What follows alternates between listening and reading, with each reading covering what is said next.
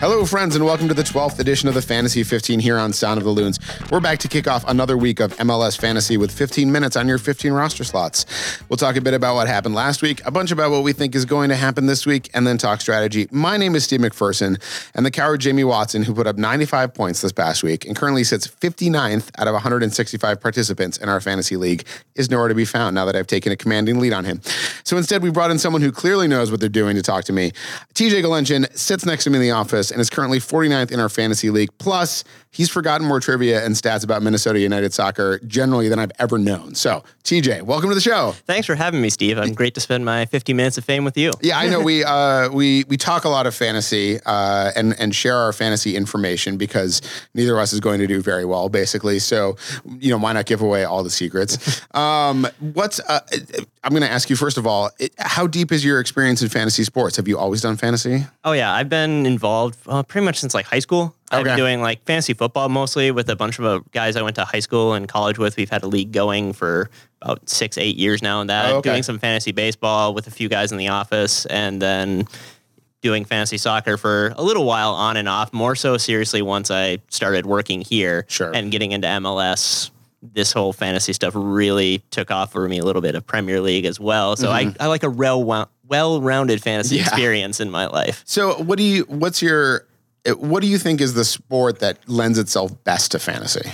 Uh, football is a really good one. Okay. Just built off. So the weekly structure, you only have to set up for the weekends. yeah. yeah. There's pretty clear cut stats and positions to uh, run through and score, which is pretty easily set up. But I could argue also the original with baseball is very good for that as well. It's just so heavy. tedious Yeah. for every single day with So many playing that games. stuff. Yes, it, it's hard to keep up But That's why I like football. It's like I only have to plan for two, two or three days a week. Yes. That's it. I'm good. Yeah, I do like MLS Mm-hmm. fantasy for that reason because again, most of the time, it, you know, most teams play one game a week, Mm-hmm. sometimes double game weeks, but then you know, as long as you set it by Wednesday, which it's Wednesday today. Yeah. So, um, so let's talk a little bit about what happened last week. Uh, who who showed up for you last week in week eleven? Uh, last week, uh, Sebastian Lletget and Gyasi Zardes had great weeks for me, putting up 12 points each. I had them on my bench, and they both ended up coming in with my switcheroos. That was a good little uh, boost for me on my team. Man, that's terrific. My my two top performers were Chicago guys, sadly.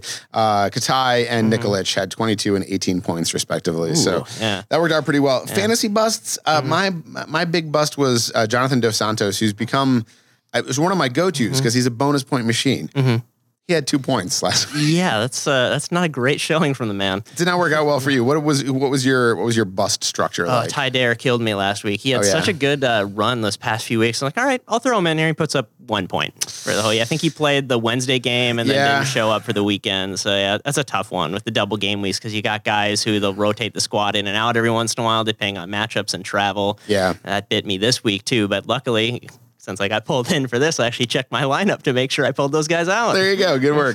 yeah, it's tough. Uh, the, the one the one downside of the double game weeks is the potential for a lot of points, but also uh, the problem is that basically most of you guys have played by Thursday morning, and then you can't adjust anything. You're just sitting on those guys, and you just got to wait for the rest of the games to play out. Exactly. Yeah, and it's tough. And then uh, you got one good matchup on the midweek, but you don't have a great matchup on the weekend. You got to weigh those choices. Yeah, do you want it- to go? You, you look for the home and home teams. Like, do you, do you really consider teams that have two away games? There's a lot of there's a lot of questions about double game weeks. I mean, there it's it's it's fun. Um, I do like it because I get to pick all my stuff earlier in the week, and I read all the articles, and I love I love the tinkering. Probably too much. Yeah. Um, let's talk a little bit about what's happening this week.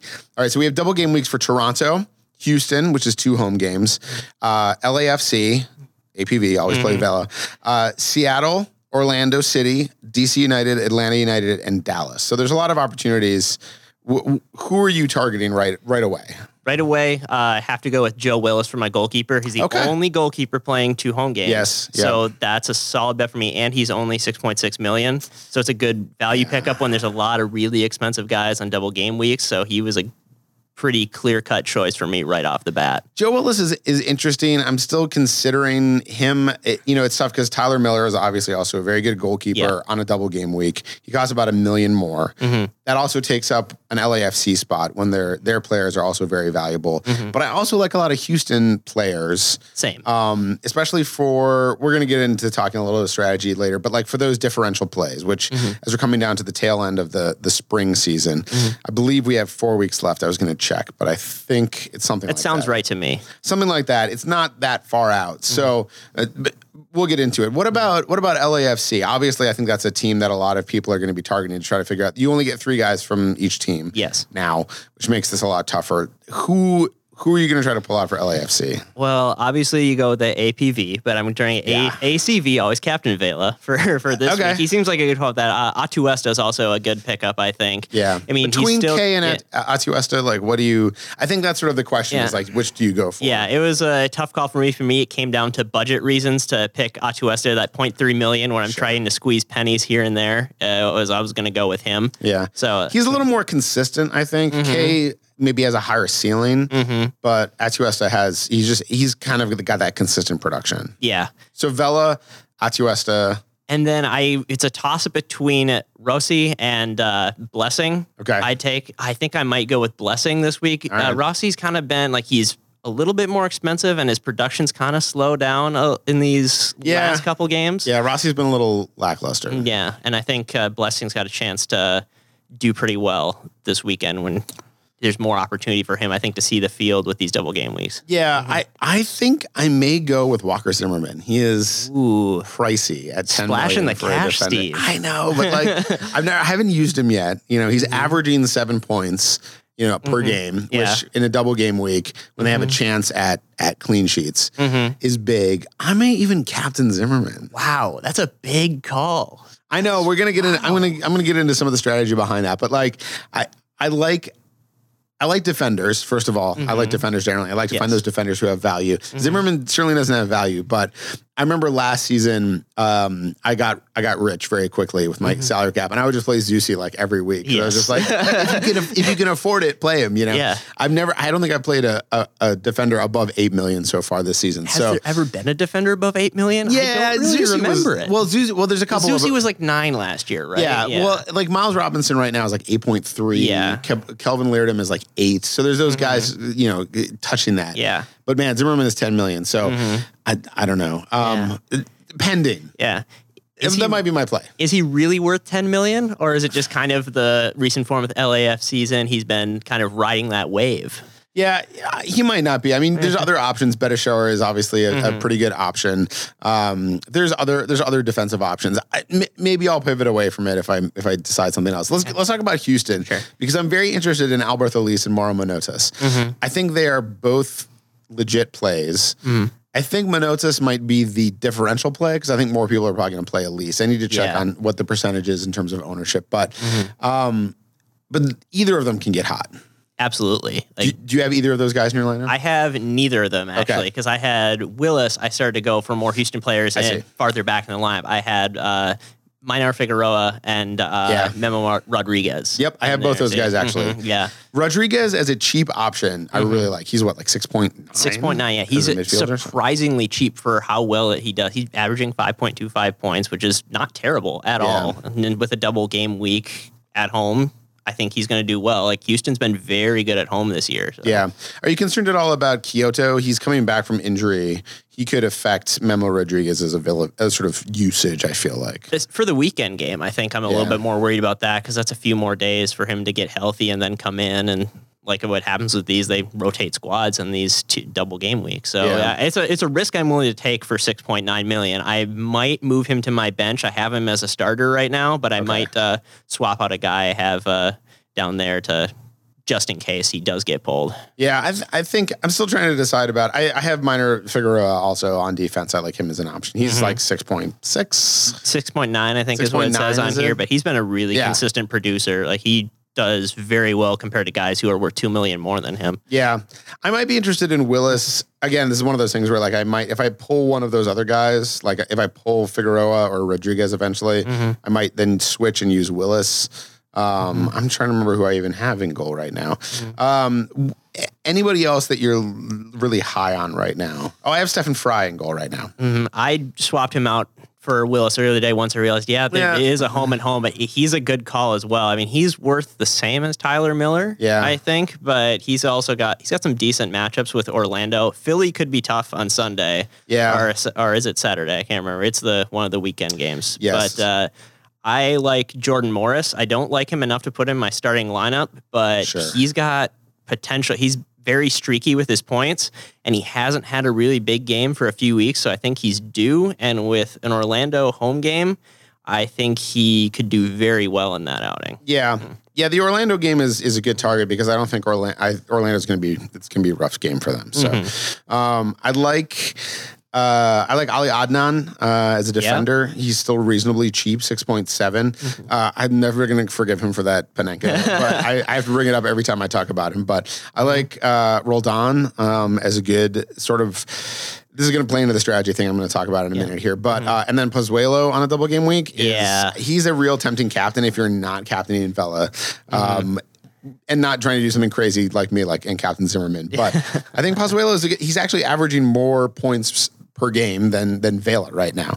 Um, so th- you know that's that's pretty compelling. And you know playing DC is they were really good. They're mm-hmm. okay now. Mm-hmm. RSL obviously has, has had some issues, so I feel mm-hmm. like even that's that's a road game. It's still still a good look for them. Yeah, I like the Vancouver plays that you're making. I like to add one more. In-beom, Okay. In-beom Hwang, he's a really good guy for the bench if you want to do that. Because Okay. I mean, he's got Atlanta at home. Like they haven't been, they're streaking right now, but Sure. it's a long road trip for them, and they're rotating a few bigger players out on Yeah. their roster. So I think Vancouver could do good. And then they're playing on the road in Sporting KC, who are depleted by injuries right now, and he's starting to get comfortable in this league. So I think uh, Hwang would be very good. And Hwang is a good choice. I really liked him since we saw him.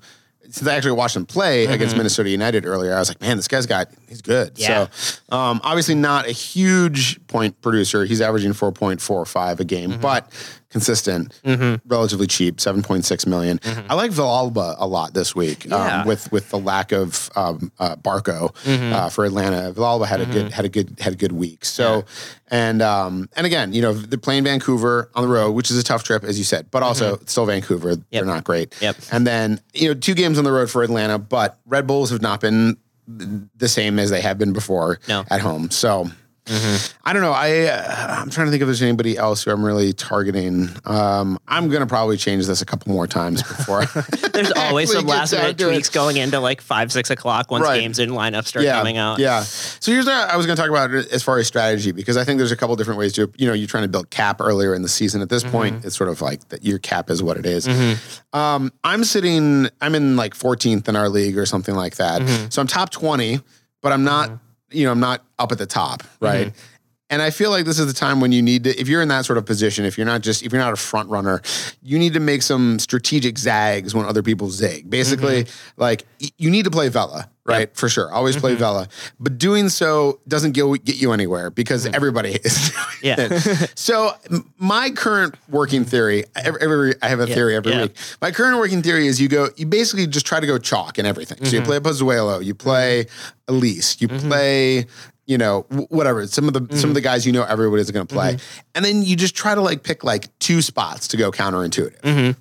Find a value player who's going to do well, captain a guy you wouldn't expect, you know, like captain Pozuelo instead of Vela, ca- you know, something like that. Mm-hmm. Yeah. Like, I, like I want to play Manotas instead of Elis because the thing Mm-hmm. is at this point, like if you don't, if it doesn't work out, you basically lose nothing. Like, is there any difference between finishing Mm-hmm. Yeah. 14th and tw- 25th? Yeah. Like not really.